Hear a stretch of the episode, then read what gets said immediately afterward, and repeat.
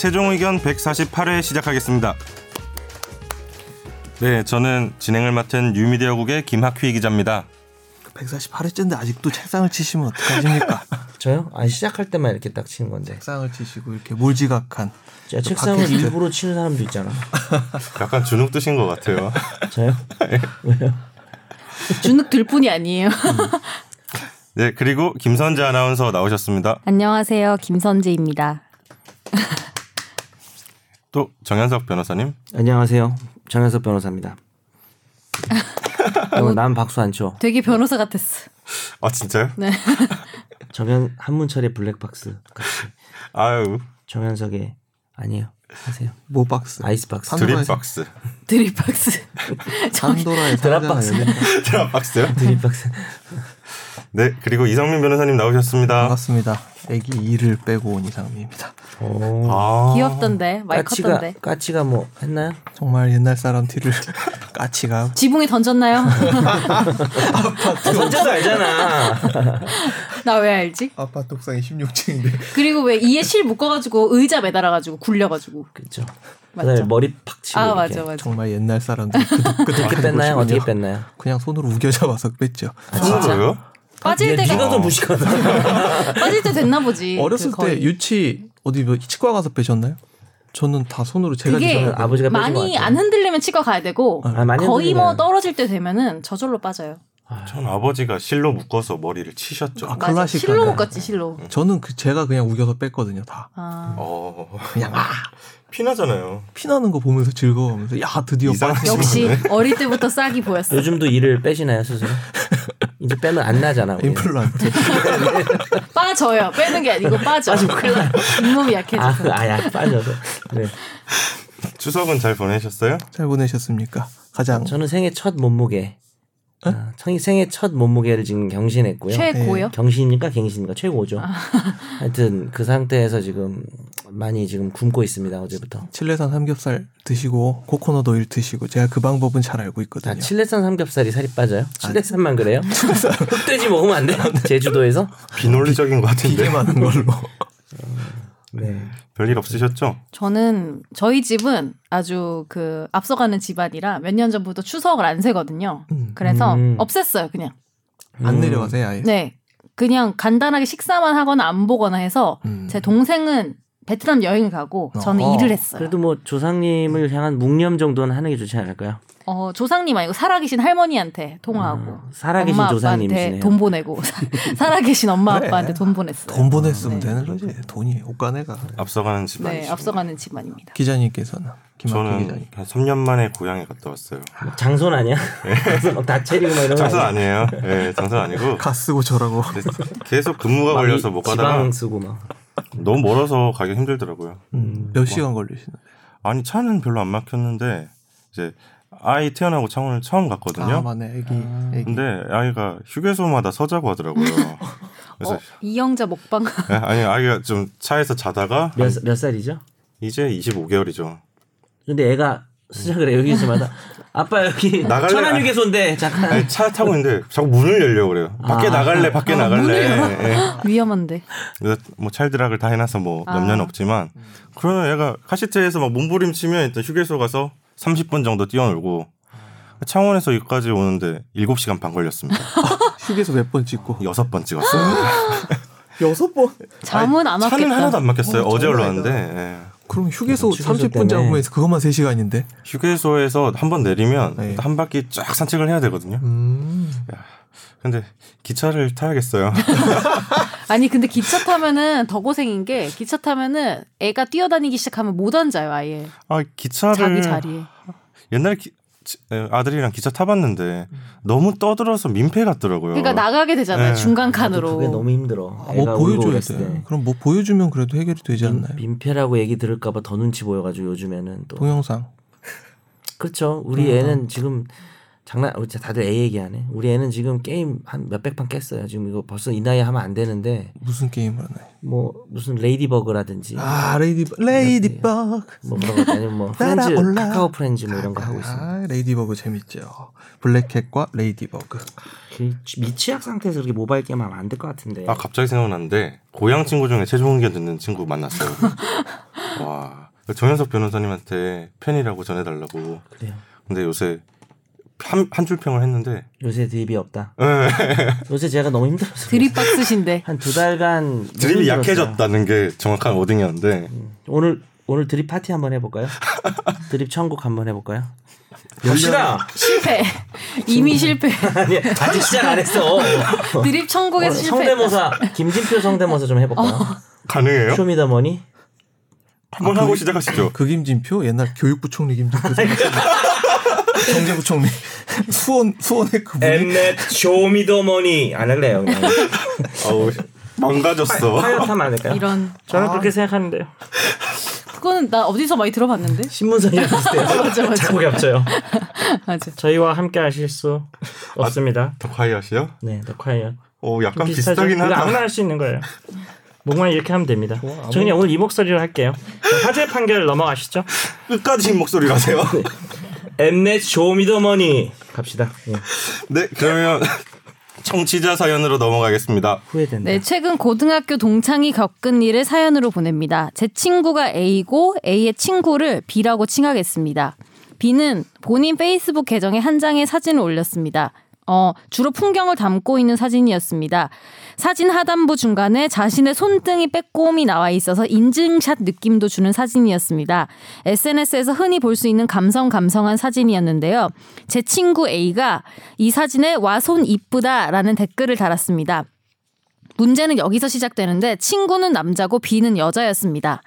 이 손이 나온 사람이 네. 손이 나온 자기 셀카, 손 셀카를 찍으신 분이 B고요. 손 셀카는 아니고 손 사진. 조금 나온 거지. 아니 사진 하단부 중간에 잠깐 나온 거지. 어, 자기 얼굴은 안 등장하고 손만 아, 등장한 약간 사진을 의도적으로 인증샷 어, 느낌으로 여자가 올렸고 이거를 남자가 손이 이쁘다고 단 거죠. 댓글을 손 와 손 이쁘다. 근데 이 여성 A 씨, 아, B 씨께서 본인 타임라인에 이 남성을 직접 태그한 게시글 올렸습니다.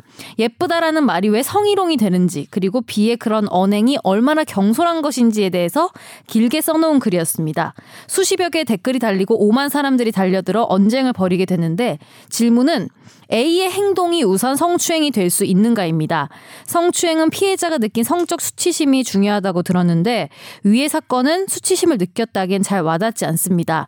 물론 제가 남자여서 잘 못 헤아리는 거일 수도 있습니다. 그래도 모든 일엔 전후 상황이 중요하다고 생각하는데 이 상황에선 성적 희롱의 목표가 보이지 않고 일반적으로 친구에게 할 수 있는 말인 것 같습니다.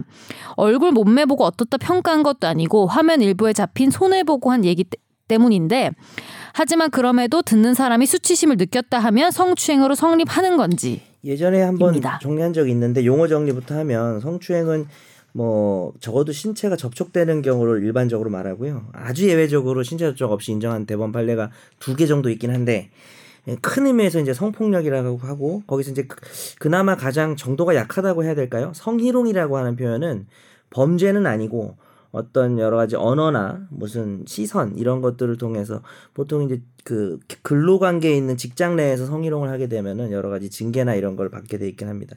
이분 질문은 성희롱이 될 수 있는가로 고쳐야 될 것 같고 어 어떻게 생각하세요? 저는 이 여자분이 미친 것 같은데요. 손 예쁘다고 하는 거 가지고 성 성희롱이라고 하면 저좀 미친 거 어, 아니에요? 너무 과격하게 나.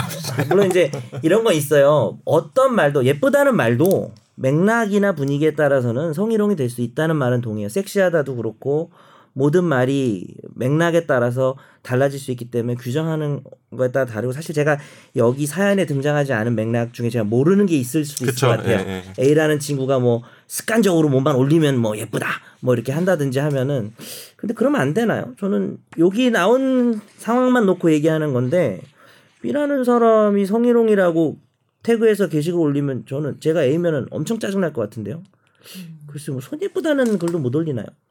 제 생각에도 이게 저희가 알고 있는 이게 팩트의 전부라면 음. 전 문제 없다고 생각하거든요. 그 글을 올린 사람이 예, 이게 뭐. 상습적으로 와선 이쁘다라든지 평소에 뭐가 다른 우리가 알지 못하는 뭐가 있었으면 모르겠는데 지금 글도 보내주시긴 했어요 사진 손을 뭐 말- 말고 손을 만지고 싶다 뭐 이런 것도 아니고 그리고 2번요.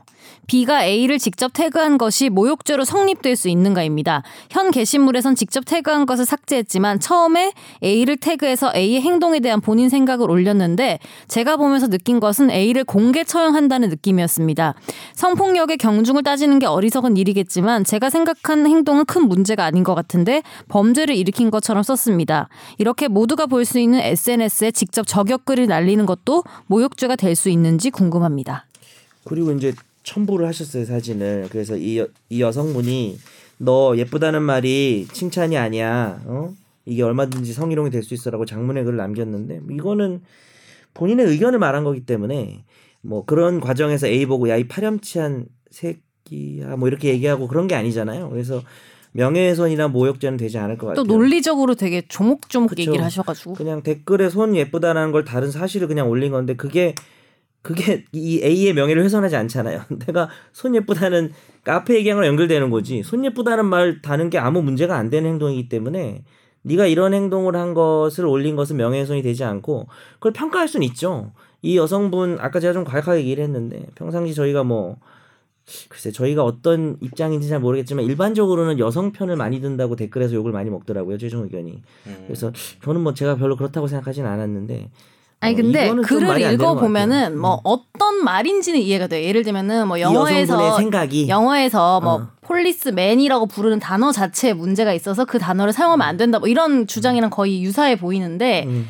그러니까 그 주장 자체가 잘못됐다기보다는 그 주장을 펼치는 과정에서 만약에 솔직히 이 남성분이 악의가 없다는 거는 보이잖아요. 솔직히 말해서. 그렇죠. 그 누가 봐도 그렇다면 저였으면은 만약에 내가 그 생각을 했으면은 직접 만나서 뭐 밥이라도 먹으면서 이거는 네가 모르고 있는 거니까 사용해주지 말았으면 한다. 가르쳐 주는 게 맞지. 왜냐하면 이 사람이 아기가 있었으면 뭐 이렇게 해- 하는 게 또 다른 문제겠지만 누가 봐도 그렇지 않은 상황에서는 모르기 때문에 가르쳐 줘야지 싸운다고 될 문제는 아닌 것 같아 이런 식으로 이 저격을 해서. 여성분이 성희롱이라는 생각에도 내용에도 동의를 못 하겠고 그걸 이런 식으로 올리는 방식도 지금 이제 선재 아나운서 얘기한 건 주로 방식 얘기잖아요. 왜냐하면은 그러니까. 이거를 정말 이 사람에게 잘못됐다는 걸 알려줄 의도였으면 왜 그러잖아요. 네가 잘 됐으면 좋겠다라는 말에 진짜 잘 됐으면 좋겠는 사람은 불러서 얘기해주지 SNS 이렇게 공개적으로 올리진 않지. B라는 사람 입장에서는 지금 이, 행- 이 댓글 다는 행위 자체를 이미 거의 범죄처럼 생각하고 있기 때문에 자기가 이렇게 하는 것도 어, 응당 뭐 할 수 있다고 생각하는 것 같고 참고로 우리가 예전에 성희롱을 다룰 때 예를 들어서 직장에서 예쁘다는 표현 같은 것은 사실 직장은 일을 하는 곳인데 뭐 결제를 하는데 어뭐 남자한테도 마찬가지죠. 어 김학희 뭐 후배인데 예를 들어서 우리 학희 잘생겼어 막 이렇게 직장에서 맨날 뭐 올 때마다 지나갈 때마다 아니면 뭐 선재에 대해서 아 선재는 너무 예뻐 막 이렇게 얘기하는 건 사실 적절하진 않죠. 네. 직장에서는 굳이 외모를 평가하는 곳이 아니잖아요. 그래서 부적절할 수 있고 예쁘다는 말도 상황에 따라 성희롱이 될 수 있다는 동의를 하는데 아니 SNS에 사진 올린 거에 대, 소, 그것도 뭐 얼굴도 아니고 손이 나왔는데 손이 예쁘다를 가지고 이렇게 흥분하는 것은 아 패치를 끊어요. 아, 뭘 끊어내려 어, 명쾌하시다. 차단을 해요. 살퇴 살퇴. 일 일생가 이렇게 해서 일상생활 가능하니 뭐 이 정도 가지고 이렇게 얘기할 정도면 좀 이 B 씨라는 여성분이 좀 이상한 것 같아요 저는. 이 여성분이 SNS 올린 글 마지막에 보니까 그 손이 품평 당함에 있어 수치심을 느꼈다. 그럴 수도 있. 그러니까 사실 수치- 성적 수치심은 다 그 사람 입장에서 한번 생각을 해줘야 되는 문제이긴 한데 피해자 입장에서. 아 이건 좀 그렇지 않아요? 아니 이런 건 전화로 하라니까 전화로. 왜 굳이 남들 보는데 올리냐고 둘이서 해결하면 아니 그 되잖아요. 말은 당연히 맞고 난 전화를 해도 싸울 것 같은데. 아니, 그러니까 싸울 때 교환을 할수 싸우더 있을 것 그러니까. 어, 싸울 때 싸우더라도 오해를 풀 수 있잖아요. 아니, 이게 이해가 돼요? 난 이상민 변호사님 여기 전문 아니세요? 이 A가 아주 페- 항상 페이스북 전문이에요. 평상시에 아주 그냥 뭐 전과가 있었나? 항상 이랬나? 칭찬한 글에 죽자고 달려드네 이거. 아 그러니까 좀 그래요. 그러니까 이런 일이 간만에 되게 남성 되게. 많아요. 근데 되게 엄청 많아요. 많죠 사실은. 네. 심지어 이제 트위터에서 이런 일이 있다. 그럼 알 계정을 막 미친 듯이 파갖고 들어와가지고 막 조리돌림하고 이러는데 이제 비아냥된다고 해서 모욕죄로 처벌할 수 있냐? 사실 그건 아니고요. 저 모욕죄 여기 웃음 웃음이 되게 많아. 네, 맞아요. 그래 네. 엄청 그 웃음 웃음. 그러니까 되게 이- 가르치듯이 친절하게 썼어요 이 여성분이 글 쓴 거는. 근데 뭐 그 내용에 대해서도 동의하기 어렵지만 근데 그거를 떠나서 아까 저 정 변호사님이 말씀하셨듯이 어떤 조직에 있어가지고 예, 서로 간에 뭐 예쁘다, 아름답다, 옷차림에 대한 지적이라든지 헤어스타일에 대한 이야기는 저는 아예 안 하는 게 맞다고 생각을 하거든요. 예. 또 그 이야기를 안 듣는 누군가한테 또 다른 이게 그치. 의미가 될 수 있기 때문에 듣는 사람도 그렇고. 아니 근데 저는 뭐 생각하다 보니까 사실 예쁘다라는 말은 잘못이 없어요. 쓰는 사람들이 그거 가- 가지고 잘못 써서 그런 거지. 그치. 예쁘다라는 말은 방법이 문제야. 예쁜 걸 예쁘다고 하는 건 죄가 아니죠. 근데 잘못 사용된 거죠. 그게. 그럼 그런 건 어떻게 생각해요? SNS 똑같아. 지금 난 SNS니까 난 좀 이건 말이 안 된다고 생각한 거거든.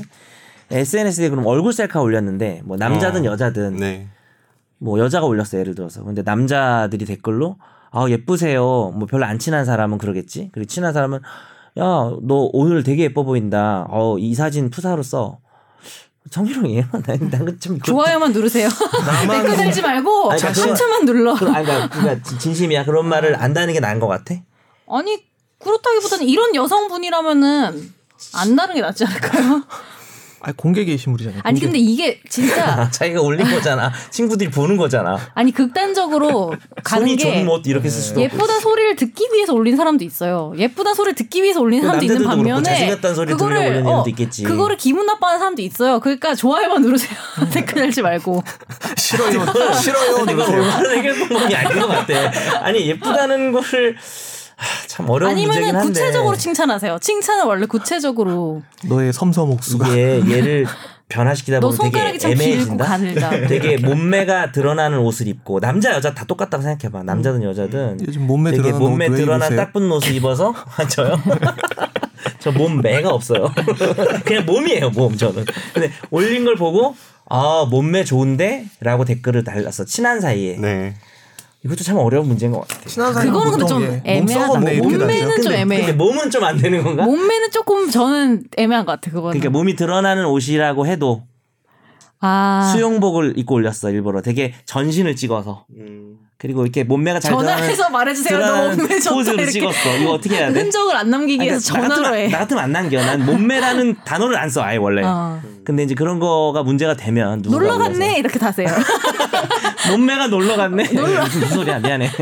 친하지 않아서 돼. 그렇습니다. 친하면 몸 썩었네 뭐 이런 걸 달. 그런 거 그럼 뭐 그런 건 어, 달수 있지. 비하합시다 그러면. 그렇죠. 네. 비하해 주세요. 어렵네요. 저도 잘 모르겠습니다. 어, 나도 이분 어렵다, 손 이건. 예쁘다 정도는 좀 넘어가 주시면 좋겠네요. 네. 저희도 넘어갈게요. 네. 아무런 도움이 안 된 것 같다. 네, 화재 판결로 가겠습니다.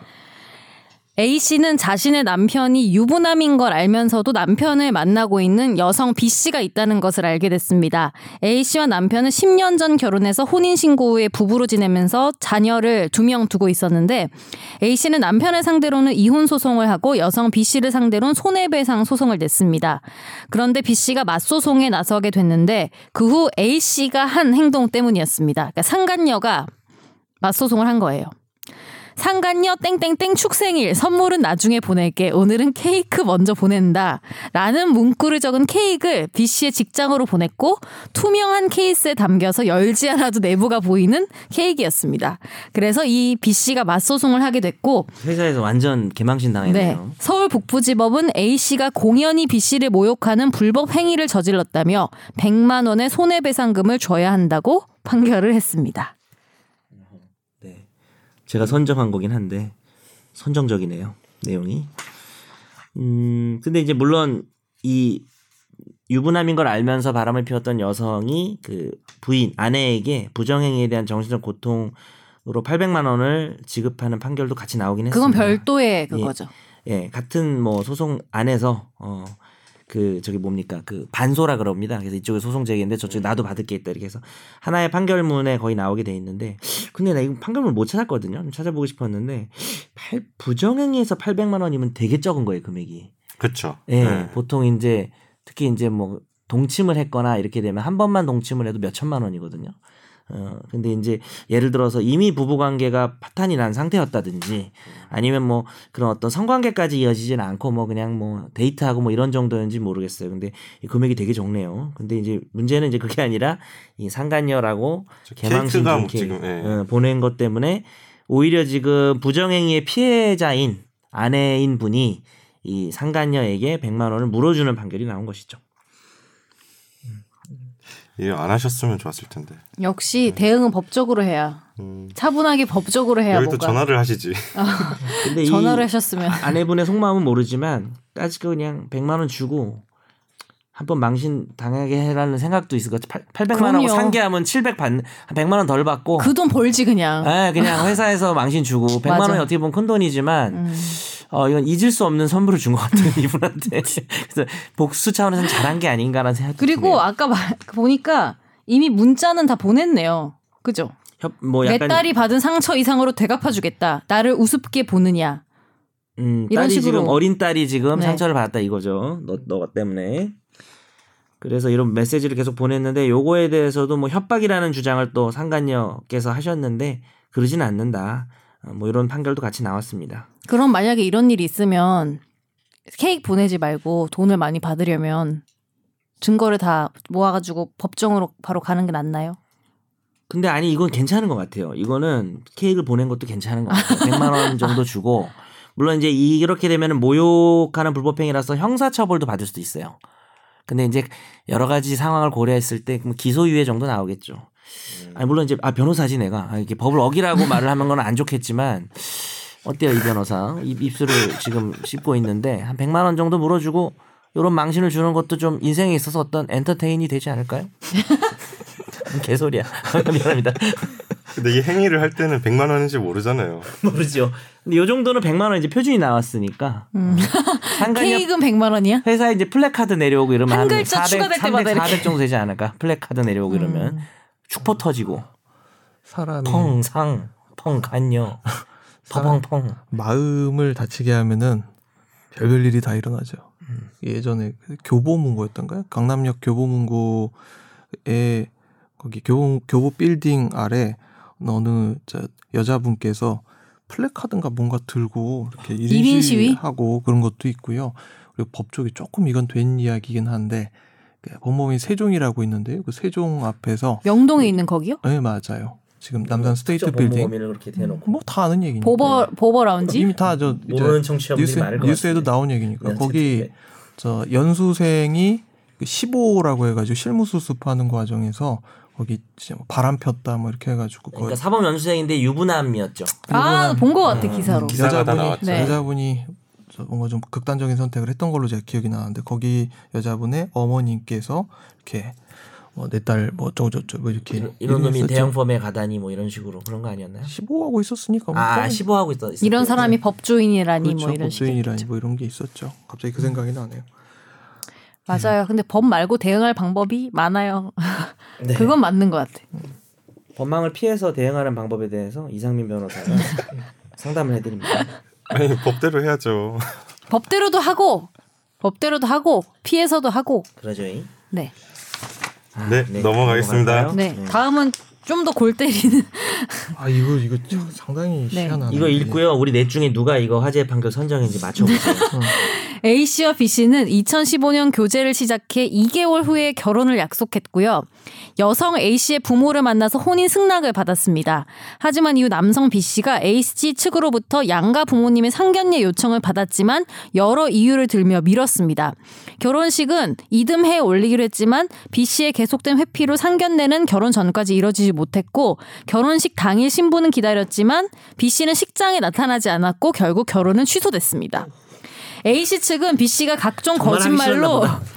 상견례를 계속 회피했고 당일엔 교통사고를 당해 병원으로 가고 있다는 말만 남긴 채 소송을 제기하는 시점까지도 결 어, 연락이 두절됐다고 주장했는데 특히 B 씨가 상견례를 회피하고 나타나지 않은 점에 대해서 혼인할 의사가 없는데도 혼인할 것처럼 기망한 것이라면서 결혼 준비 비용 위자료를 합쳐서 총 2억 1천만 원의 손해배상을 청구했지만 법원은 처음부터 속였다고 볼 만한 증거가 없다면서 항소심에서도 A 씨의 항소를 기각하고 원심과 같이 원고 패소로 판결했습니다. 아유, 신부가 많이 화가 나고 슬펐겠네요. 신랑이 이렇게 그냥 연락 두절 잠수 탄 거야 결혼식 날. 아, 이런 일이 일어나는군요, 실제로. 정말. 예, 이 멋진 판결을 김선재 아나운서가 선정을 해줬습니다. 이 제가 추천했어요. 뭐 선정했다기보다는 우리 카톡방에 이 웃기지 않아요? 아니요, 그랬는데 추천 이렇게 아, 했죠. 추, 아 이게 추천. 화재 판결 추천이었구나. 어, 화재 판결 추천. 아, 공식적인 추천이었군요. 네. 근데 너무 웃긴 게 청첩장도 찍었어요. 그렇죠. 식장도 잡고 요 정도 되면 보통 귀찮아서라도 그냥 하죠. 그러진 않죠. 정말 자기가 아무리 생각해보면 또 도저히 결혼할 수 없는. 아니 그러면 청첩장을 찍지 말아야지. 저도 고민을 많이 네, 했는데 이- 찍고 돌리고 나서 아 귀찮다. 이 남자 편을 했어요. 뭐 예. 들으려는 건 아니지만 네. 결혼이 중요한 거니까 정말 또 아닌 것 오해영이야, 같을 뭐야. 때는 어? 또 오해영이잖아 이거 거의. 아 그런가요? 네. 정말 아닌 것 같을 때는 이렇게 해야 되겠죠. 왜 이제- 하셨습니까? 네? 네, 제가 예. 제가 몇 번 했죠. 아니 근데 여성 직접 와서 찢어지- 가슴 직접. 와서 안 하겠다고 말할 용기도 없으면은 안 나타나지도 그러니까 말아야죠. 되게 비겁한 게 병원 교통사고를 당해서 거의 끝까지 거짓말했어. 거짓말한 거잖아요. 아니 근데 이게 죄가 안 날. 된다는 게 나는 진짜 너무 웃긴다니까.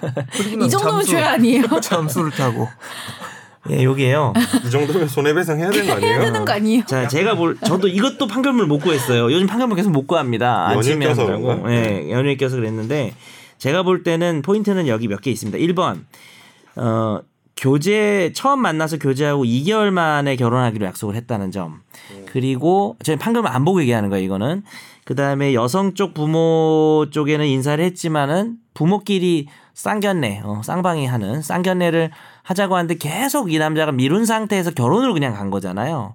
그래서 그러니까 이 여성을 책임을 전가하고 싶은 생각은 일도 없는데 오해하지 마시고 좀 급하게 진행된 게 아닌가 하는 면도 있는 것 같아요. 그리고 가장 중요한 것은 기사에도 나와 있지만은 이 남자도 결혼 준비 비용으로 한 350만 원 정도 지출했는데 결혼 관련해서 받은 뭐 신사복 신사복이란 말 정말 오랜만에 들어요.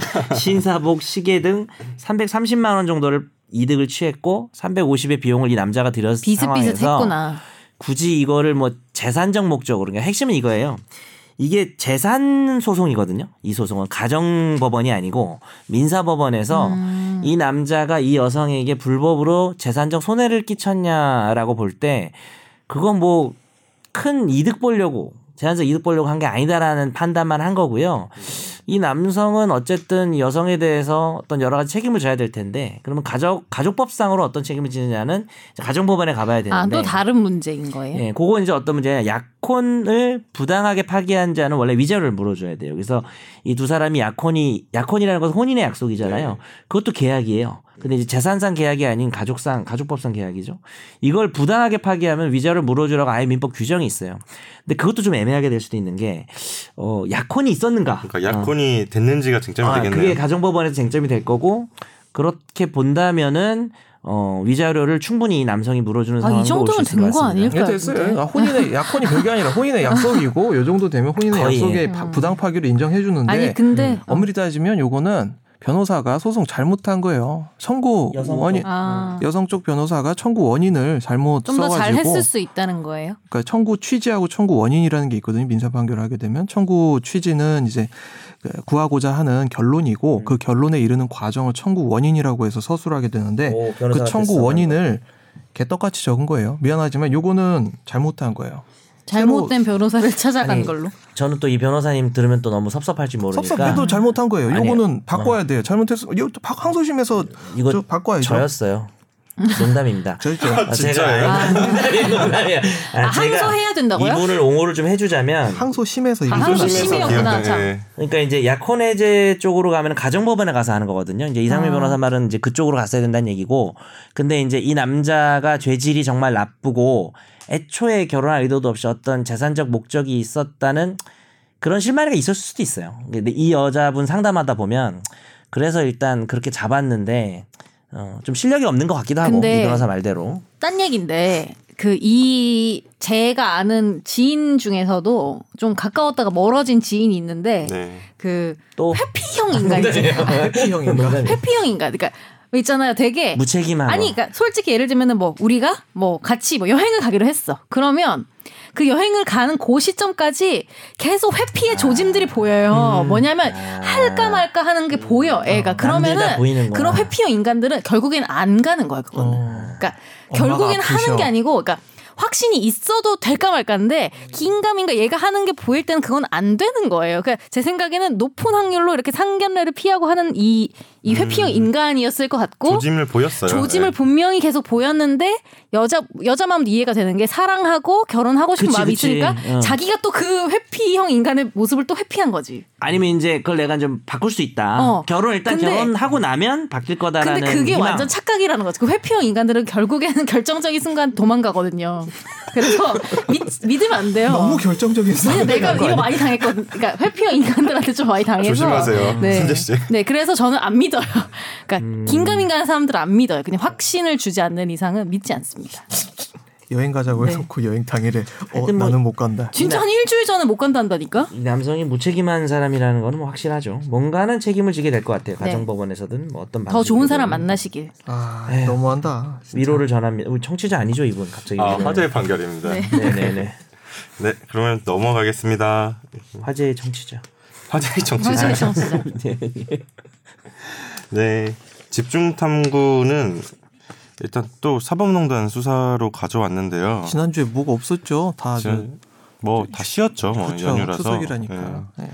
제가 근데 이거 주제 선정하면서 약간 고민되더라고요. 이- 이 대법원 좀 지겹기도 하고 계속 다뤄야 되나 말아야 되나 고민하다가 가져온 게 너무 좀 이례적이라서 음, 제 입장에서는 상당히 이례적인 상황이었거든요. 예. 이게 그 제가 제가 신방과 나왔는데 네. 제가 첫 수업 전공 수업 시간에 교수님이 한 뭐 강의 시간에 한 말이 있는데 제가 신방과니까 언론 문장 연습이라는 수업이 있어요. 그래서 교수님이 칠판에 쓰는 거예요. 이게 뭐 몇 가지 육하 원칙을 던지고 그 기사를 써봐라고. 그래서 걔가 사람을 언제 어디서 몇 번 물었다 칠판에 써놓고 기사를 쓰래요. 오 재밌다. 사람들이 그 학생들이 1학년 첫 번째 수업 시간에 기사를 막 쓰는 거예요. 30분 동안. 그 내면 점수 매기는 거거든요. 허걱 뭐 정답이. 뭐였게요? 뭐 힌트를 좀 줘봐요. 그러니까 너무 막연. 그러니까 그러니까 몇월 며칠 몇 시에 요 요크셔 테리어가 지나가던 행인을 두 번 물었다. 요걸 가지고 기사, 기사를 써라. 그러니까 한 문장이 아니라 아예 기사를 써봐라. 단신을. 예. 단신. 단신이라니까 또 깜짝 놀랐네. 요크셔 테리어 사람 물어 충격 허걱. 헤드라인 쓰라는 거 아니죠? 기사를 쓰라고요. 쿠셔테리어 뒤태 보니 뭐. 그냥 그 문장 그대로 뒤쪽. 베끼는 거 아니에요? 아 정답은 그러니까 의도는 뭐였냐면 출제자 의도는 기사가 안 된다였어요. 아. 개가 사람 무는 게 뭐 기사냐. 그러면서 소름. 사람이 개를 물어야 기사가 된다는 거예요. 아, 근데 그건 들어본 것 같아. 그게 뭐 유명한 얘기긴 그러니까 한데 들어본 것 같다. 아. 아, 그럼 문제는 내지 말아야지. 애들을 집에 속여먹어. 가다가 기사 한번 낼까요? 개 무시 개. 한번 부르. 걔 한번 물고. 네. 걔 물고 달려. 아, 정현석 정현석 변호사에게 물린 개 광견병 걸려. 기사 될 것 같은데요. 기사 되죠. 개 무시면. 기사가 아니고 약간 기이한 이야기 이런 데 나올 것 같은데. 궁금한 기사가 이야기. 되지 아. 않다. 맞춘 애는 없었어요? 아 아무도 못 맞췄어요. 기사를 좀 때깔나게 잘 쓰려고 노력만 했지 다들. 아. 뭐 저희가 그래도 뭐 아무 상관없네요. 다 같이 평등하게 빵점이니까 상관이 뭐. 그거는 그러려고 이제- 내신 네, 그러려고 거겠죠. 낸건 아니. 예. 음. 교수님은 그렇게 했겠죠. 아, 난 그런 거 싫어 근데. 정말 강아지가 자. 사람을 물었다고 하면은 그게 성희롱이 될 수 있다는 걸 모르시나요? 강아지가 사람을 물면 성희롱이 된다고요? 수치심을 느낄 수 있잖아요. 수치심을 느낀 그걸 잘 모르시는 모양인데 좀 더 공부하고 약간 개, 오셨으면 개에 좋겠어요. 관한 소리 같네요. 아니 근데 그 얘기는 왜 했어요, 김학의 기자는? 아 저는 이게 이게 너무 이례적이라서 아 저는 그러니까 기사가 정말 보통 된다. 제가 기자 입장에서 기사 쓸 때 그런 거 좋아하잖아요. 기자들은 뭐 역사상 첫 무슨 사건이다. 음. 아주 이례적이다. 음. 뭐 단독 보도다. 네. 그게 사실 그런 욕망이 있거든요. 기자들은 네. 뭐 이례적인 걸 보면 아 저거 기사다. 아 아니면 그렇- 내가. 처음 안 사실이 아, 있으면 음. 아 기사다. 그런 면에서 네, 그런 면에서 이 주제 선정할 때 저는 뭐 법조 오래 출입하진 않았지만 이런 이제 영장 비추어. 결 예, 영장 결과를 이런 식으로 나온 건 처음 봤어요. 유해용 변호사 영장 일단 어 그렇죠. 지난주 목요일에 진행이 되었던 유해용 변호사에 대한 구속영장 실질심사 구속 전 피의자 신문 어, 단계에서 같아요. 어, 기각이 되었습니다. 그리고 생각했던 것보다 예상했던 것보다 일찍 결과가 나왔고요. 음. 이성민. 변호사님이 맞추셨어요. 네. 저도 걸었어요. 김선재, 이상민 걸었잖아. 정답입니다. 우리가 너는. 약간 쪽수 맞추려고 기획한 거 아니었니? 답만 맞추면 되는 거예요. 현대 사회에서는 정답만 맞춥니다. 중도층이죠. 진정한 중도층이죠. 시험만 잘 보면 된다고. 아, 결과가 상당히 빨리 나왔어요. 말씀하신 예. 것처럼. 빨리 나왔는데 어, 정말 이례적으로 구속영장 실질 신문, 에, 저, 구속영장 실질 심사, 구속 전 피의자 신문의 결과가 굉장히 장문의 메시지로 떴죠. 원래 이렇게 장문으로 그렇죠. 써요? 그러니까 원래 이렇게 길게 쓰나? 아까 김 기자님이 어. 이게 이래라고 했던 포인트가 뭔가요? 길다는 거죠. 설명이 구구절절하고 아. 긴거 첫 번째. 네. 그리고 통상적으로 이제 저희 이제 기사를 쓰는 이제 법조 기자들 입장에서는 영장 심사를 하면 그날 일단 결과가 나올 때까지 대기를 해요. 네. 그러면 법원 측에서 공식적으로 이제 풀을 해주거든요. 결과에 대해서 네. 결과와 사유에 대해서 pool이 뭔지 좀 설명해 주세요. 풀 딱 풀? 핸드폰으로 풀 아닌가? 풀? 풀? 풀? 메시지 보내주는 거죠 네. 뭐. 아, 일단 공지를 한다는 거죠. 음. 이제 기자단 전체에 보통 네. 저 있을 때는 문자 메시지로 공지를 했어요. 이를테면 변호사 정현석 뭐 구속영장 음. 발부 할까요? 기각할까요? 발부를 합시다. 발부 한번 뭐 사는 인생. 허걱. 범죄 혐의가 소명되고 네. 뭐 증거인멸과 도주의 우려가 있다. 절도인가요? 어쨌든 네. 영장 판사 누구 누구 누구. 결혼식 회피. 문자 메시 문자 메시지 딱 오는데 혼인 한, 면탈죄. 한 두세 줄 돼요. 보통 통상적으로 두세 줄. 그렇죠. 뭐 예, 아주 중대한 사건이라 해도 예, 뭐. 범죄 혐의 소명되고 뭐 도주 우려 있고 그러니까 기각될 때도 뭐 없고 기각될 때는 증거인멸의 우려가 없고 없다. 도주 우려 없고 뭐 범죄 혐의 다툼의 여지가 있다. 그냥 뭐 반대로 오는 거지. 네. 뭐. 그 정도 오는데 A4 용지를 한두 장인데 보니까 이게 문자예요? 지금 여기 보여주는 게? 이- 아 이게 이게 이제 법원에서 총- 기자단에 이제 공식적으로 풀 이제 공지한 이 결과거든요. 사유를 이렇게 보낸 거예요 기자들한테 기자단에 10 뭘로 포인트 보냈어요? 10 포인트로 문자로 보냈어요? 그 제가 직접 받은 게 아니라서 아, 두. 장. 네. 그죠? 10 네. 포인트로 A4 용지 두 페이지. 풀. 예, A4 용지 두 페이지 정도 분량인데 이게 뭐 저는 처음에는 이례적이다 생각하고 첫 번째 생각은 어, 뭐 나쁜 것 같진 않다는 생각도 좀 들었어요. 음. 당사자 입장에서는 궁금할 거 아니에요. 예. 네, 뭐 그래서 저는 내용 분석. 진행하니까 음. 이건 판단은 빠지고 두 분이서 좀 판단을 해주셨으면 아 근데 내용 분석을 일단 먼저 해봐야 되겠는데. 그러면 일단 피 어, 내용을 보면 이제 피의자 유해용 제명 공무상 비밀 누설 등 발부 여부 기각 그렇죠. 피의 사실이 총 여섯 가지였는데 이렇게 한번 음. 정리를 하는 게 나을 것 같습니다. 해줘요. 예, 여섯 가지 중 이제 네 총 다섯 가지 부분에 대해서 죄가 안 된다고 판단을 했고요. 어, 나머지 이제 변호사법 위반의 점을 제외한 다섯 가지 부분에 대해서 죄가 안 된다는 예, 결론을 내렸습니다. 그리고 그게 3,900몇 자인가요? 뭐 이렇게 이야기를 하던데. 글자 수요? 예, 예. 보통 보통 한 50자 정도 쓰거든요. 기각이든 발부든. 그러니까 MB나 박근혜 전 대통령의 사건을 봐도 거기는 물론 이제 발부였지만 한 40자 안 됐을 거예요. 되게 간단하게. 인스타용을 페이스북으로 올리셨네. 예, 맞아요. 그러니까 첫 번째로 여섯 가지 이제 저 범죄 혐의 사실 중에 공무상 비밀 누설과 직권 남용 권- 권리 행사 방해 이렇게 이제 한 카테고리로 묶어 놨는데 요거는 이제 유해용 변호사가 수석재판 연구관으로 근무하던 시절에 대법원에 계류 중인 특정 사건 여기에 대해서 재판 연구관으로 하여금 사안 요약이라는 문건을 작성하게 하고 그 문건을 편집해서 임종원 차장한테 전달함으로써 공무상 비밀인 사건 진행 정보를 누설하고 원 연구관에게 의무 없는 일을 하게 하였다 이런 내용입니다. 이게 그 비선 실세 의사 그 특허권 예. 예, 관련된 의사 김모 씨에 관한 이제 사건이었는데 어, 결론적으로 공무상 비밀 누설도 안 되고 직권남용 골- 권리행사 방해 혐의도 안 된다. 왜냐하면 공무상 비밀에 해당하지 않기 때문이다. 이렇게 결론을 내렸고요. 이제 두 번째 카테고리가 공공기록물 관리법 위반이었는데 이거는 이제 그 만 천여 건의 재판 연구원 보고서를 USB에 저장해 가지고 들고 나갔다. 이게 죄가 되는 것이냐에 대한 문제에서 이것도 역시 죄가 안 된다고 판단하면서 그 이유에 대해서는 응, 검토 보고서를 들고 간 것 자체가 이 파일의 저 파일 원본을 들고 간 게 아니라 파일의 그쵸. 복사본을 들고 간 거기 때문에 이거를 공공기록물 관리법에서 이제 규정하는 어떤 보호 대상으로 볼 수 없다. 그래서 본건 청구에서 제외된 형사 절차 전자법 위반죄와 마찬가지로 공공기록물 관리법 위반죄가 아예 성립하지 않는다라고 결론을 내렸습니다. 세 번째 카테고리가 절도와 개인정보보호법 위반의 점인데요. 여기에 대해서도 절도의 점은 이제 대법원 자산이 인쇄 용지를 출력해서 허락 없이 갖고 왔다라는 것인데 여기에 대해서는 그저 그 묵시적 승낙이 있었다라는 식으로 결론을 내렸고 개인정보보호법 위반의 점, 그러니까 들고 나간 자료에 여러 사람들의 이제 이름이나 뭐 주민등록번호나 이런 것들이 나와 있는 점에 대해서는 개인정보보호법상 에, 특정 개인을 알아볼 수 없는 상황이라면 이 개인정보보호법상 처벌이 안 된다라고 판단을 했고 결국 이것도 성립이 안 된다라고 결론을 지었습니다. 그래서 총 여섯 가지 혐의 사실 중에 다섯 가지 부분에 대해서 이거는 모두 죄가 안 되는 것이다라고 결론을 짓고 나머지 하나가 변호사법 위반의 점은 남아 있는데 요거는 이제 숙명여대 사건에 관한 내용이죠.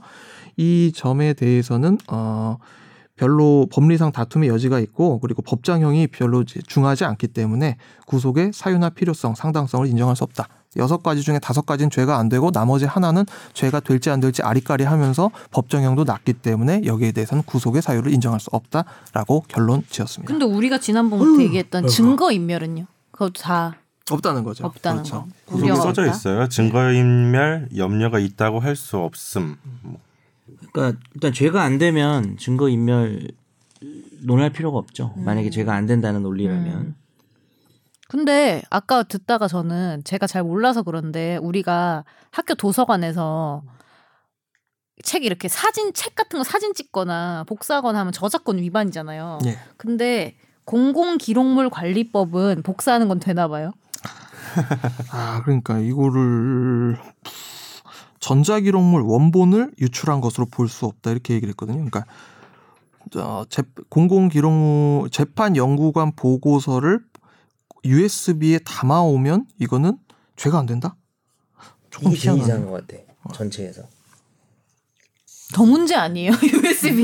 USB는 더 문제 아닌가요? 그러니까 이 원본이라는 개념이 paper 때? 시절에는 원본과 사본의 의미가 좀 컸, 컸지만 네. 아니 뭐 파일은 지문- 다 원본이지. 지문 찍은 것도 아니잖아요. 여튼 프린트 되든 뭐든 음. 똑같은 형태인데. 이 부분이 딱 일- 제일 봤을 땐 제일 문제 그러니까. 논리적인 정합성이 없는 부분이 이 부분인 것 같아요. 그러니까 이게 지금 공분을 샀던 이유는 증거 인멸이라는 행위가 일반인의 관점에서 봤을 때 이루어졌다고 많이들 이제 판단을 하셨는데 그 증거 인멸 행위가 있었다고 볼 수 없다고 결론 내리는 과정에서 어, 만 천여 건의 재판연구관 보고서가 나간 정황에 대해서도 이 중대한 행위임이 명백함에도 불구하고 그걸 축소 해석을 했고 그리고 한편으로 행정처의 재판 개입을 정당히 했다라는 이제 비판을 받았고요. 그리고 결국에는 이제 구속 수사는 우리는 받아들일 수 없다라는 딱 그러니까 선을 그은 것 같아서 근데 저는 아직도 진짜 의문이 해소가 되지 않은 거는 더 의문이 가중되고 있는데 지난주부터 우리가 사실 일반인들은 유해용이 누군지도 모른다고 지난주 얘기했잖아요. 네. 근데 누군지도 모르는 그 유해용이란 사람이 대체 어떤 사람이길래 그냥 50자 증거인멸 우려가 없고 이렇게 써주면 될 거를 이렇게 구구절절 써줬나? 우리는 유해용이 누군지는 알지도 못하는데 누구길래 더 궁금증이 생겨요. 그러니까 대체 어떤 분이시길래 이렇게 구구절절 써주시나라는 생각이 드는 구구절절을 거는 맨날 써주시면 좋죠. 그러니까 네. 모든 사람에 대해 써주면은 뭐 누가 뭐라고 하겠습니까만 약간 그러니까 뭐 예를 들면은 뭐 우병우에 대해서 이렇게 쓴다 이러면 차라리 우리가 봤던 게 있고 아는 사전 지식이 있으니까 근데 아 그런 상황이 더 아니어서 더 약간 의혹이 생기는 건 어쩔 수 없는 것 같아요. 이렇게 딱 여기서 결론은 여섯 가지 중에 다섯 개는 우리가 봤을 땐 죄 안 됩니다라고 짚고 넘어가면 결국 이건 재판에 간다 하더라도 기소를 해봤자 이건 무죄를 이렇게 쓰겠다는 얘기밖에 안 되거든요. 저는 그게 제일 좀 눈에 띄었는데 그 각 말씀하신 혐의별로 요지 설명하고 판단을 하잖아요. 예. 이를테면 형사 절차 전자납법 위반죄와 마찬가지로 공공기록물 관리법 위반죄도 성립하지 않는다고 판단됨. 예.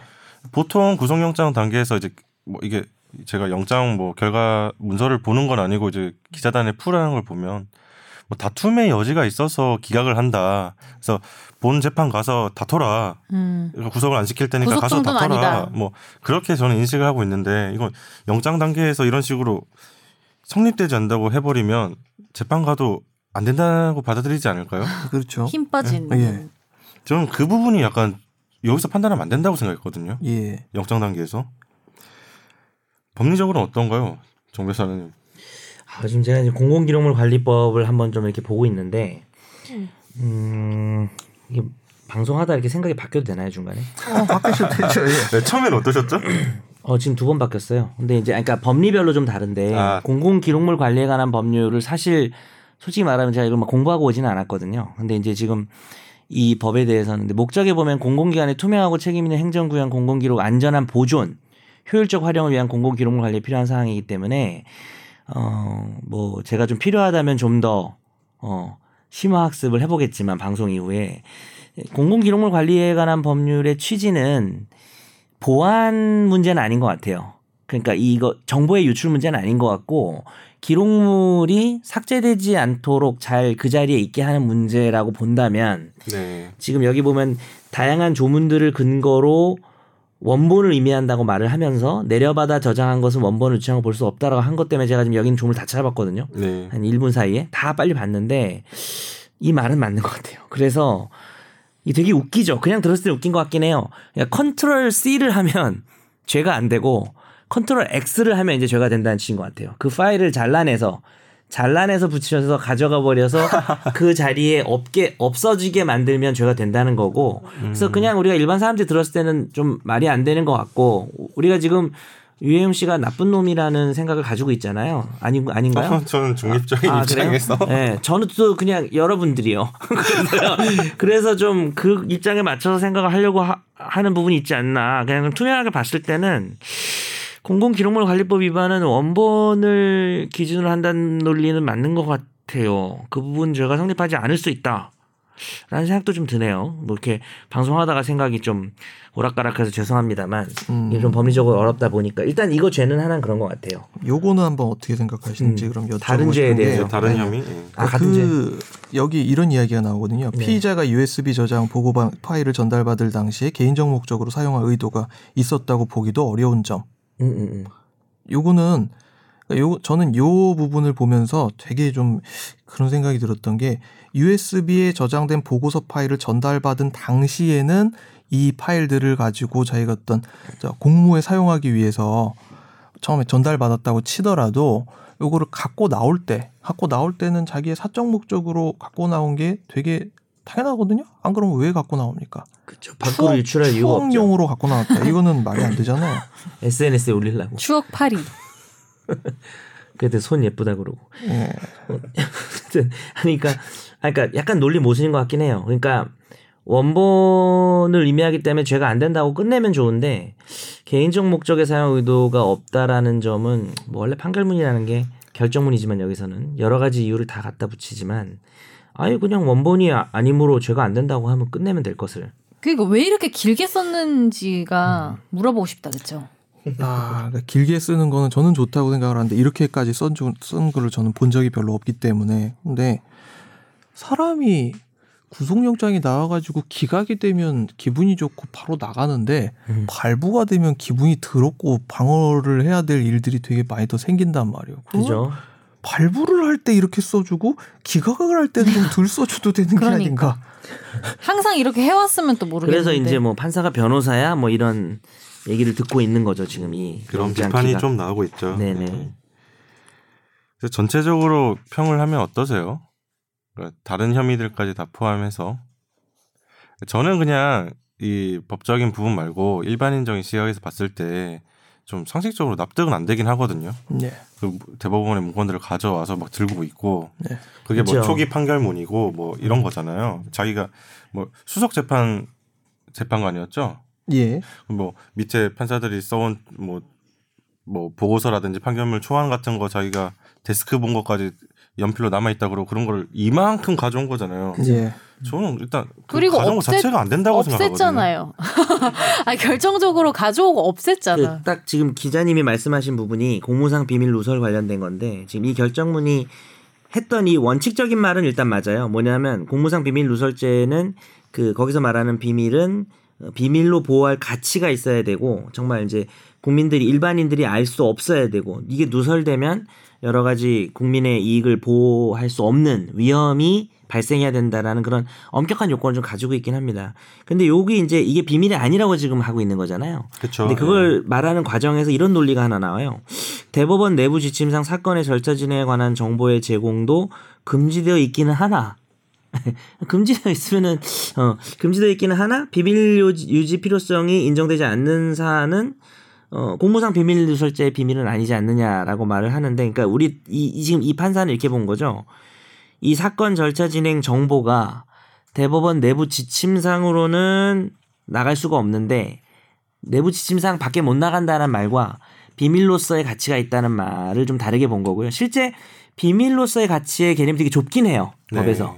그러니까 여기서 이제 그 비밀에 해당하지는 않는다라고 본 거죠. 그래서 뭐 그거는 boundary를 어디까지 설정할 것이냐의 문제인데 글쎄요. 뭐 이런 대법원의 사건 절차 진행에 대해서는 비밀 보호 가치가 높지 않을까. 오히려 이 부분이 조금 비판할 부분이 아닌가라는 생각이 좀 드네요. 그러니까 저는 요거를 보면서 이제 어떤 생각이 들었냐면 그래. 그러니까 지금 변- 정 변호사님 하신 얘기 틀린 거 하나도 없거든요. 근데 옛날에 KTX 노동자 그 판결 근로관계 인정 안 했던 그 대법원 판례도 하나하나 문구 들어가서 뜯어다 보면 틀린 얘기 하나도 없어요. 그리고 상고법원 이야기 나올 때 상고법원 상고법원 들여올 때 야 삼심은 대법원 아니야라고 할 때 야 어디 헌법을 봤을 때 거기 삼심이 대법원이라고 써 있어? 안 써 있어? 이렇게 그 문구 하나 하나에 뭔가 그 균열을 내 가지고 뜯어서 해설하는 그런 거에 대해서 너무 익숙해져 있다 보니까 이 지금 기각 사유들이 모르겠어요. 저는 고지고대로 정 변호사님처럼 보이진 않아요. 어, 지금 그죠. 제가 지금 얘기한 거는 공무상 비밀 누설 얘기한 거고, 그러니까 공무상 비밀 누설죄는 어 지금 비밀이 아니라고 본 부분이 조금 의문이다라고 얘기한 거고, 지금은 비판했던 부분이고, 그 다음에 직권남용 관리행사 방해 부분에 관해도 임종원 그 연구관과의 관계에 있어서 어, 그 피의자와 임종원의 연계성에 대한 소명이 부족하다. 저는 이런 부분이 좀 문제라고 생각을 해요. 그 두 사람이 연계되는 부분은 소명이 된 것이 아닌가. 이런 부분에 대해서 저는 좀 비판적으로 보고, 어, 다만 이제 이 변호사가 지금 저에 대해서 좀 다르게 얘기한 부분은 공공기록물 관리법 위반이나 절도 부분은 저는 죄가 안 되는 것 같아요. 지금 봐서는. 그래서 그 부분은 죄가 안 되기 때문에 구속할 수 없겠죠. 사람을 그걸 가지고. 근데 오히려 앞에 말한 제 생각은 그래요. 공무상 비밀 누설과 직권 남용 관리 행사 방해를 너무 쉽게 혐의가 없다고 너무 단정한 것이 아닌가. 이것이 조금 비판받을 지점인 것 같고 또 하나 더 있다면 변호사법 위반은 왜 판단을 안 한 건가요? 그 마지막에 있습니다. 그러니까 마지막에 있는데 그러니까 변호사법 위반은 자, 지금 이 판사가 봐도 그 혐의 없다라고 지금 말할 수는 없는 거예요. 혐의 없다라고 말할 수는 없는데 이게 증거 인멸 염려는 없는 거 아니냐. 그리고 약간 다툼의 여지가 있다. 그리고 증거가 이미 수집돼 있다. 그래서 지금 그러니까 나머지 범죄들은 죄가 안 돼서 구속을 못 한다는 거고 변호사법 위반은 뭐 좀 다툼의 여지가 다툼의 있어서 여지가 있다는 될 거죠. 수도 네. 있지만 증거가 이미 수집돼 있지 않냐라고 판단한 건데 사실 이 부분 제가 잘 모르겠고요. 얼마나 수집돼 있다고 판단한 게 과연 타당한지 잘 모르겠고 전체적으로 봐서는 발부가 되었어야 되지 않았나라고 생각은 합니다. 근데 저는 제가 법률적인 건 잘 모르는 사람 시각에서는 우선은 이 정도의 높이 올라가서 이 정도 정보에 접근 가능한 사람이라면 남들보다는 좀 더 빡빡하게 기준이 뭐 도덕적이든 뭐든 적용돼야 강한. 행동이든 뭐든 부여가 돼야 하는가 그게 아닌가라는 생각이 일차적으로 들고 솔직히 저는 이게 기각되고 안 되고가 문제는 아니라고 생각해요. 왜냐하면은 우리가 사법부에 대해서 제대로 수사를 해서 제대로 재판에 넘겨서 제대로 처벌을 한다는 믿음이 있으면 당연히 기각했으면 쟤네들이 알아서 잘 기각했겠지라고 생각하겠죠. 근데 많은 사람들이 왜 기각이 됐지라고 의심을 가지고 비판을 하고 하는 데는 물론 그들이 법을 잘 몰라서 그럴 수도 있겠지만 반대로 생각하면 사법부가 이때까지 얼마나 믿음을 못 줬으면은 기각 한 번에 사람들이 이렇게 비판을 하냐라고도 생각할 수 저는 있다고 생각해요. 그런 측면에서 네. 평가할 수 애초에 있죠. 믿음이 없어요. 왜냐면 이게 옳은 판단일 수도 저는 있다고 봐요. 네네.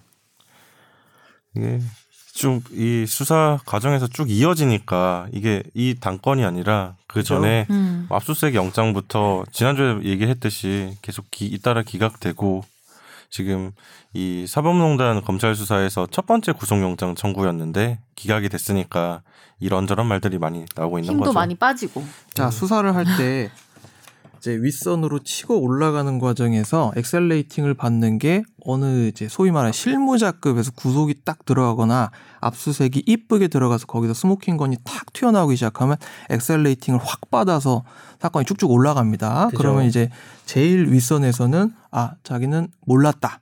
이건 실무자가 하는 일이지. 아, 무슨 저 어디 돈 쓰는 일에 전부 다 이렇게 저 윗선에서도 개입을 하네. 그게 있을 수도 없는 일이다. 뭐 이런 식으로 변론이 하게 돼 있고요. 그거는 장기 비슷한 거예요. 바둑 비슷하게 여기다 포석 두면 여기다 두고 화점 두고 이렇게 하는 그런 한 수 한 수 이렇게 테니스 치듯이 이렇게 하는 게 있거든요. 그런데 법원은 보통 저 서브 넣으면 리시브는 받아주거든요. 지금 리시브조차 우리는 받지 않겠다라는 것을 명확히 차단. 하게. 그렇죠. 유해용 변호사를 조사를 해야 거기서 뭔가 나와야 임종헌 그리고 박병대 양승태로 이어지는 이 루트를 밟아 나갈 수 있는데 유해용 변호사부터 우리는 끊어내겠다 라고 뭔가 확신을 한 겁니다. 여기서 우리는 더 이상 받아들이지 않겠다. 왜? 거기에 대해서 누구도 태클 걸 수 없어요. 판사? 판사가 탄핵되는 거 본 적 있습니까? 없죠. 전혀 없습니다. 얘기는 나오던데. 아니, 판사가 한번 탄핵되는- 해볼까요? 판사가 탄핵되는 거 본 적 없죠. 헌법상 예, 판사는 독립권을 보장받는데 그 독립권을 보장받는 게 이런 식으로 표출이 되면은 이거는 사람들이 납득을 못 하잖아요. 아, 근데 앞으로는 그럼 어떻게 해야 돼? 이거 제대로 하려면? 음, 제대로 여튼 안- 기각은 기각이고 제대로 안될 겁니다. 해야 될 텐데. 검찰 반응을 한번 말씀을 드리면 첫 번째 반응이 이거였어요. 영장 판사의 장문의 기각 사유는 어떻게든 구속 사유를 부정하기 위해 만든 기각을 위한 기각 사유에 불과함. 그리고 피의자가 전례를 찾아보기 힘든 대담한 방식으로 공개적으로 증거를 인멸하고 이에 대해 일말의 반성조차 없었던 그간의 경과를 전 국민이 지켜본 바 있음. 뭐 이렇게 좀 격앙된 분위기를 느낄 수 있었어요. 검찰은 검찰은 근데 검찰 나름대로 자기 길을 만들어서 가야겠죠. 근데 아까 이성민 변호사님 말씀하시니까 제가 법조 처음 갔을 때 선배들한테 배웠던 게 생각나네요.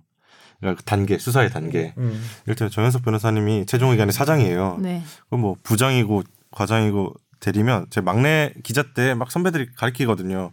무슨 검찰이 수사를 들어간다.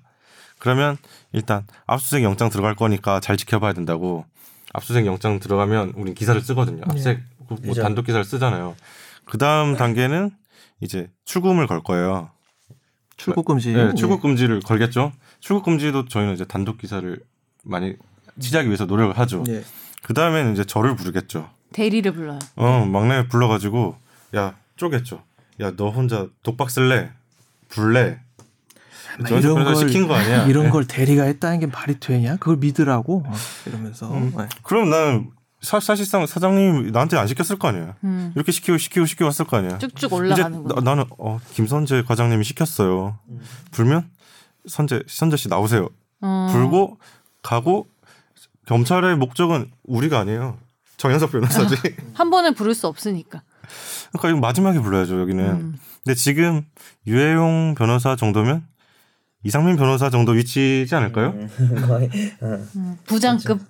그렇죠. 예, 그 정도- 실무진의 그렇죠, 대빵 대빵급이기 때문에. 저기서 끄는 거죠. 그러니까 지금 여기가 뚫리면 다 뚫린다고는 어 맞아요. 생각하면 되겠네요. 이상민 변호사님 끌려가면 바로 불 거 아니에요. 연석이 형이 시켰어요. 전 바로 불죠. 네. 제가 뭘 했겠습니까? 다. 시킨 것입니다. 그- 그런 책에 비교하면 딱 맞네요. 음. 아, 그래서 이거는 저희 뭐 SBS 법조팀에서도 연휴 때 전망 기사를 썼더라고요. 네. 음. 뭐 압수수색 영장이 계속 기각되고 구속영장 기각되고 음. 아무튼 검찰은 이제 검찰이 선택할 수 있는 거는 계속 소환 조사하지 않을까요? 예, 어느덧 100일째가 돼가지고 지금 이번에 SBS에서 기사를 낸 건데 말이 좋아서 100일이지 실제로 지금 그 법원에서 3차 조사까지 마치고 이게 시작된 거라서 시작된 거는 1년 약간 왜 8개월이에요. 1년 사귀었는데 한 세 번 본 것 같은 느낌. 연애할 때. 그 검찰에서 본격적으로 수사에 이제 들어간 지 딱 100일이 됐어요. 25일자로. 그래서 수사팀을 꾸리고 나갔던 게 근데 소환을 하려면 소환도 조건이 있을 거 아니에요. 얼마나 자주 할 수 있는 거예요? 소환은 그냥 사실 제한은 없어요. 그럼 매일 부르면 돼요? 제한은 없는데 저 같은 애는 계속 불리면 나가야 되고 매일 부르면 되는 거 아니에요? 내일 아침 10시부터 오세요. 그래서 집에 보는 3시간 자고 다시 부르고. 지금 계속 뭐 나오는 게 임종원 전 차장, 이제 박병대 뭐 행정처장, 그 다음에 양승태 대법원장인데 고위 법관들은 마음대로 부를 수는 없잖아요, 사실. 그래서 정혜석 변호사님 맨 마지막에 한 번 불러야죠. 음. 그래서 다 저. 같은 애가 계속 가서 얘기를 하고 이제 앞으로 가지 않을까요? 그러니까 계속 수반대 가긴 사는 가겠죠. 근데 이제 뭐 큰 난항을 겪는 상황이 온 거죠. 어느. 세월에 어느 세월에 너와 내가 만나 참 하나를 이룰까 이것도 영장 재청구할지도 모르겠어요. 지금 많이 화나 있는 것 같던데 그 어떤 검찰의 워딩을 보니까 근데 화난다고 하더라도 영장 재청구해도 요거는 이 상태라면 그대로 기각됩니다 그대로 새로운 증거가 나와야지 뭐가 예, 가능하겠죠. 나올까요? 네. 왜냐하면 법리상 이유로 지금 기각을 했기 때문에 새로운 증거가 나오지 않는 한 법리상 이유는 바뀌지 않습니다. 그럼 그냥 기소를 준비하는 게 나을까요? 그래서 불구속 전략적으로 기소하죠. 구속 기소. 음. 음. 불구속 기소를 하죠. 그리고 구속하게 되면 또 시간적인 여유가 팍팍 줄어들기 때문에 구속하게 되면 열흘 그리고 연장하면 한 번 연장해 가지고 뭐 20일 이렇게 잡아 놓을 수 있거든요. 그 사이에 수사를 마무리 짓고 이제 탁 치고 이제 기자회견을 하겠죠. 저희 그 특별 수사팀은 지난 120일간의 수사 결과를 발표합니다. 총 19명을 불구속 기소하고 그중 3명을 구속 기소하는 전과를 이루어냈습니다. 이로 인하여 뭐 어쩌고 저쩌고 이렇게 하겠죠. 전 사람에 충성하지 않습니다. 윤석열 선생님입니다. 이거는 좀 오래 걸릴 것 같아요. 네. 저는 뭐 연내 가능하다고 봤었는데 벌써 10월인데 명절 명절을 한번 네. 더 세고 이거는 저희 한 200일 때 한 번 더 다루시죠. 이제는 지겨워 우리도 우리도 딴거 하고 싶어. 그래서 뭐 유해영 변호사 건은 여기서 대충 마무리를 하시고요. 네. 다음에는 이제 정현석 변호사님이 한번 주제를 정해서 재밌는 강의를 해주시면 어떨까요? 장 선생님?